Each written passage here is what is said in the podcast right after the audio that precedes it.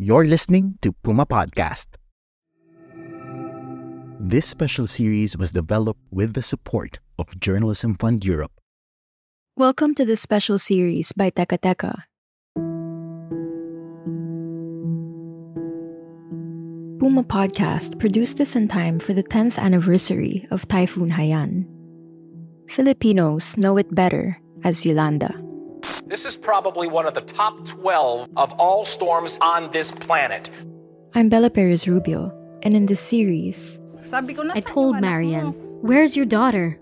She said, I dropped her again, Ma. a decade after one of the strongest typhoons of the 21st century so far, we tell you a story of survival, recovery, and promises of recovery that have fallen short or that have gone undelivered.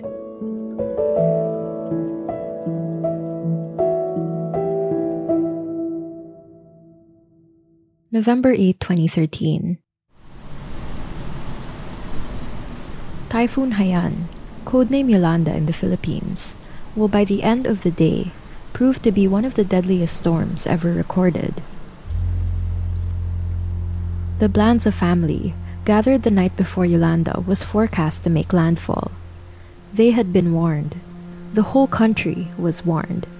And yet nobody was fully aware of the devastation that would actually be delivered. We didn't know what a storm surge was. We had a laptop, so we were trying to look up clips of storm surges on YouTube, but it just looked like regular flooding. There's also a larger story of post disaster recovery. Governments and institutions from all corners of the world pledged over a billion dollars in aid, with promises to build back better. Yet a decade later, we're left with a simple but loaded question Where did that money go? Interviews, expert insight, and the situation on the ground unravel the complexities of rehabilitation efforts.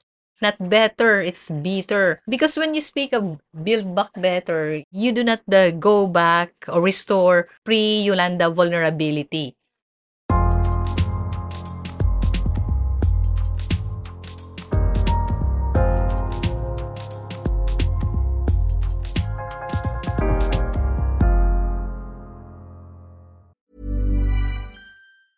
Tired of ads barging into your favorite news podcasts?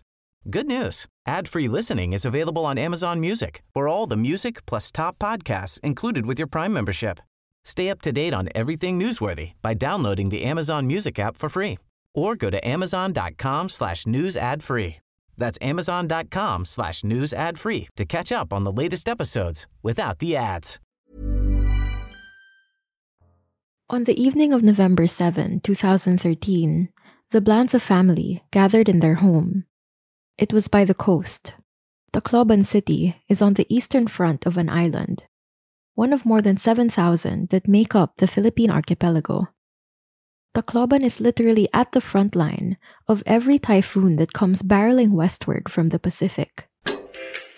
People in the Visayas, parts of southern Luzon, and Bicol prepare for the Friday morning's landfall of Super Typhoon Yolanda.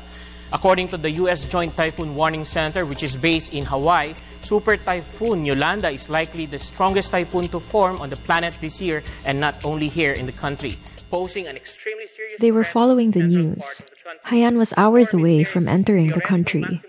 Malacanang urges residents in areas in the path of powerful typhoon Yolanda to heed the advice of authorities and move out of danger zones. Their matriarch, Marianita Blanza, called on her daughter, Marian, to head home. Marian, a young mother to a five year old daughter, was working at a fast food restaurant nearby. Tinawagan ko na siya na pupunta tayo sa ibang lugar kasi nga yung storm surge. I told her to come home because we were being ordered to leave because of the incoming storm surge. Bago pa yan, panay ng But we didn't know what a storm surge was. We had a laptop, so we were trying to look up clips of storm surges on YouTube, but it just looked like regular flooding. parang bahalang ba siya, gaganon. They moved to a relative's house, a little further away from the sea. We couldn't sleep.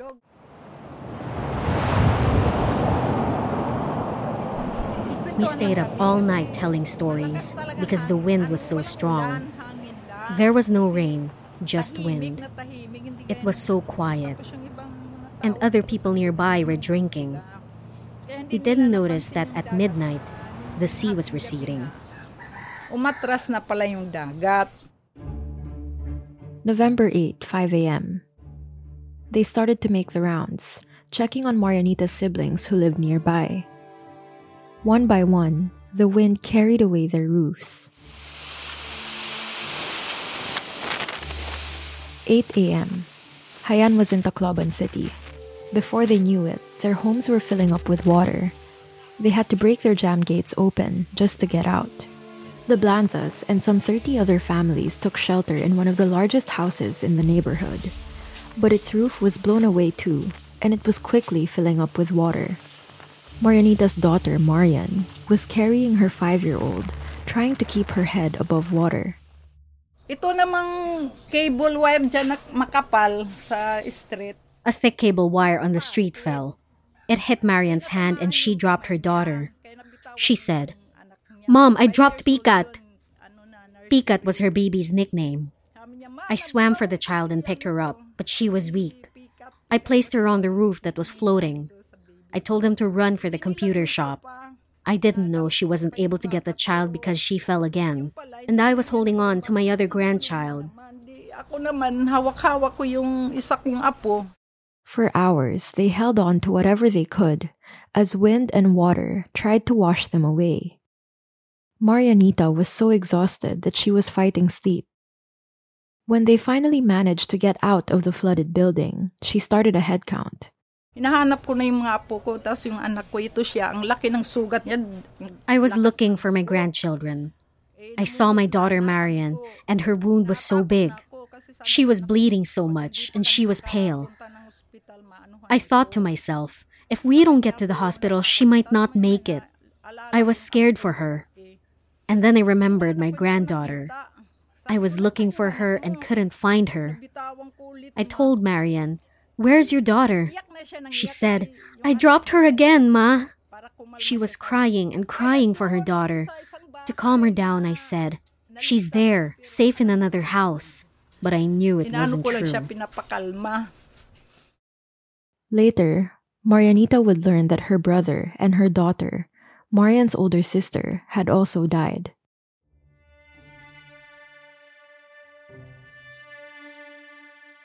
In the weeks that followed, the world would watch harrowing footage of homes being washed away. Journalists from all over the world would describe the lingering stench of death in the air as they walked a completely flattened Tacloban city. In its wake, Typhoon Yolanda left more than 6,000 dead and tens of thousands homeless. Many of the bodies were pulled from the streets and fields. Most of the homes were stripped of roofs and walls, down to their already flimsy foundations. Cameras would capture the desolate looks in the eyes of survivors, many of them injured, cramped into makeshift evacuation centers.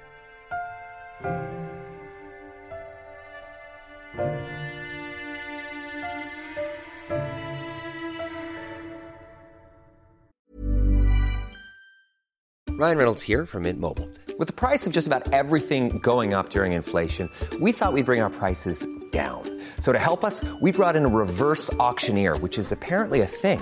Mint Mobile unlimited premium wireless. Ready to get 30, 30, bit to get 30, bit to get 20, 20, 20, bit to get 20, 20, bit to get 15, 15, 15, 15 just 15 bucks a month. So, Give it a try at mintmobile.com slash switch. $45 upfront for three months plus taxes and fees. Promo rate for new customers for limited time. Unlimited more than 40 gigabytes per month. Slows. Full terms at mintmobile.com. Tired of ads barging into your favorite news podcasts? Good news. Ad-free listening is available on Amazon Music for all the music plus top podcasts included with your Prime membership. Stay up to date on everything newsworthy by downloading the Amazon Music app for free or go to amazon.com slash news ad free. That's amazon.com slash news ad free to catch up on the latest episodes without the ads. Ten years later, buildings are standing again in Tacloban City. The sound of children playing fills the streets. Death is no longer a stench in the air, but a phantom pain. 10,000 families have been moved away from the coast. away from the city center and away from their livelihoods, and into housing that even the local government admits is substandard. Nearly 4,000 of these families are still waiting on their houses. Immediately after Haiyan struck, governments around the world pledged around 73.3 billion pesos, or $1.3 billion worth of aid to survivors. That's according to our budget department. A decade later, we wanted to find out where that money went. So we partnered with Danwatch, an investigative news outlet based in Denmark, to help us track European assistance. Here's Sandra Rasmussen of Danwatch. So, we're kind of in a dead end at the moment. The money trail from the EU. We can say that they did send money, but not if they did any audit reports or monitoring whether or not the money was spent accordingly to the terms. We don't know what the terms were. We also visited Tacloban City twice this year, once in January and once in October. Both times we spoke to an expert on the government's rehabilitation program there. I'm uh, uh, Lim Mangada. Uh, I am from uh, Tacloban City, uh, Philippines. Uh, I teach at UP Tacloban College. I've been teaching for almost 30 years. And I was here when Haiyan devastated the place. Since 2015, Professor Mangada's main area of research has been the Yolanda Permanent Housing Program, the largest and most significant part of the government's rehabilitation effort. I think it's really ano, uh, challenging and, and problematic. Uh, challenging in the sense that, uh, for instance, in uh, the NHA, that's the National Housing Authority. Or state sponsored housing project, meaning uh, it's being delivered by the government. Uh, you would notice that materials that were used were substandard and uh, uh, a lot of beneficiaries would uh, complain about the defective comfort rooms and the walls uh, that do not have steel bars or others mentioned about instead of steel bars uh, the contractor would use uh, the bamboo and then um, of course several cracks in the housing units and then very problematic because the government did not consider, for instance, the number of uh, family members that uh, would be uh, living in the in that particular housing unit. So it's like one size fits all. So whether you're five, whether you're three or seven, you will stay in that uh, limited um, dwelling unit. Also, there was uh, no provision or consideration for elderly for uh, people with uh, special needs or with disabilities because it's just a space where uh, it serves as a dining room, a bedroom, a kitchen, everything. Tacloban City Mayor Alfred Romualdez himself has called at least 70% of the national government housing for Yolanda survivors substandard. I first met Marian Blanza in January 2023 she told me about losing her first child, Micaela, the five year old nicknamed Picat. She was still living in that same house by the coast where tragedy struck all those years ago. In 2016, they received socialized housing from the government in Villa Diana. It's one of several resettlement sites north of the city center. But the house was riddled with several of the defects Professor Mangada described. And in Villa Diana, residents have had no running water ever since they moved in seven years ago. A universal problem for relocated Haiyan survivors has also been the lack of livelihood up north. Commerce happens in the city center, by the coast, which is about a half hour drive away. Most of their income was going to the cost of the daily commute and the gallons of water they had delivered several times a week. So Marian and her husband along with their two children born after Haiyan, moved back to the coast. That's where I stumbled across her in January. She and her family stood out among the abandoned skeletons of homes ravaged by Haiyan in 2013. Oh, kasi sabi nga, they say desperate people hold on even when it's hard.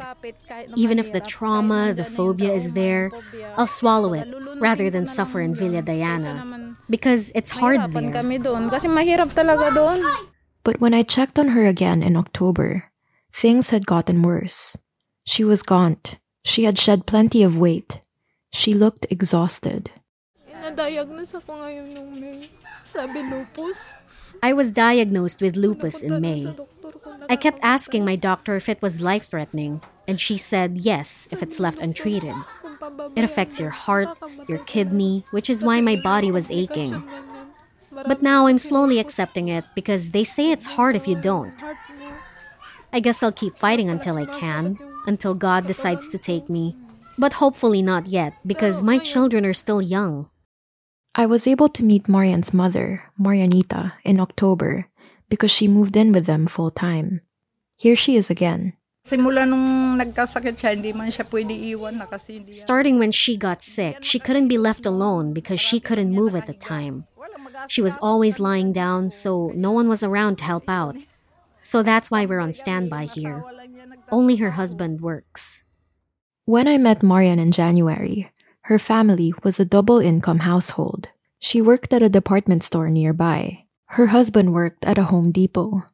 They were struggling to stay afloat, but they had at least managed to cut down on the cost of commuting by moving back to the city center. Ako rin nahirapan sa sitwasyon namin kasi. I'm struggling with my situation too because I can't work. If only there was a way I could earn, but it all just goes to my medicine. Now I just bear with it, even though sometimes I don't want to anymore. Now they live off of her husband's daily salary of 375 pesos. That's about $7. Marian's medicine cost them 200 pesos, or around $3 per day. They still have to buy their water in containers, which cost them about 60 pesos, about a dollar per day. They borrow money just to be able to eat. It's hard to believe, but in some ways, Marian and her family are lucky that they even have the option to move back to the coast. The area where they live, Barangay 54A, is now a no build zone because of its proximity to the water. But because relatives of theirs own the land, the government will have to buy them out to get them to leave. They would happily accept the money, but say they've yet to receive an offer. They still have that house in Villa Diana, one of the government housing sites up north. But they only go back there during typhoons. It's become common practice for many who have decided to move back to the coast for work. Oh, may ginagawa yung gobyerno pero ganun pa rin kasi wala naman na kami sa baba, pabahay pero nababalita. Yes, the government is doing something, but nothing's changed. We may not be in socialized housing, but we hear news that it's the same. There's still no water or it's expensive. And there's still plenty of people who don't live there because it's far, there's no work, and their jobs are here, downtown, by the sea. It's the same for us. We don't want to go back because what will we do there? Especially now that I'm sick. Anong gagawin namin doon?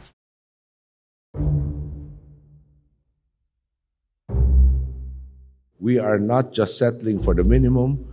We do not want our countrymen merely to make do. We are taking this chance not just to rebuild what was destroyed, but again, more importantly, to build back better. That was former President Benigno Aquino III, speaking a month after Haiyan devastated the Philippines. He was halfway into his term at the time. He's since passed away, and another administration has come and gone. With the housing program still unfinished, the promise to build back better has been passed down to the administration of President Ferdinand Marcos Jr. Here's what Professor Mangada, a dogged observer of the rehabilitation effort, has to say about it a decade later. Not better, it's bitter. Because when you speak of build back better, you know, uh, you do not uh, go back or restore pre-Yolanda vulnerability. Diba? You build forward. You want to improve. Uh, there must be changes. I do not know. Maybe the change was that they were the people in the coast, uh, the survivors were, were just transferred to a higher ground, a safe ground. But as far as uh, you know, uh, their life, uh, in fact, they would say that they were earning more when they were in the coast than where they are currently uh, residing. So I don't know what is the better there because uh, if you don't have water, if you don't have a good income, what is better there?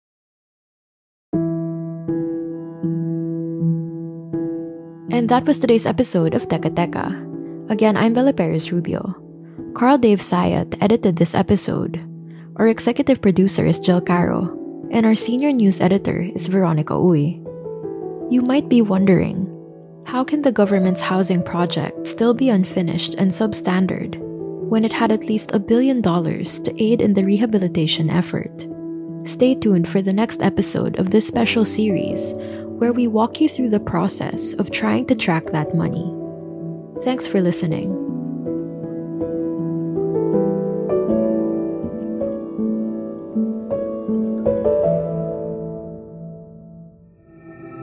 This special series was developed with the support of Journalism Fund Europe. Tired of ads barging into your favorite news podcasts? Good news. Ad-free listening is available on Amazon Music for all the music plus top podcasts included with your Prime membership. Stay up to date on everything newsworthy by downloading the Amazon Music app for free or go to amazon.com slash news ad free. That's amazon.com slash news ad free to catch up on the latest episodes without the ads.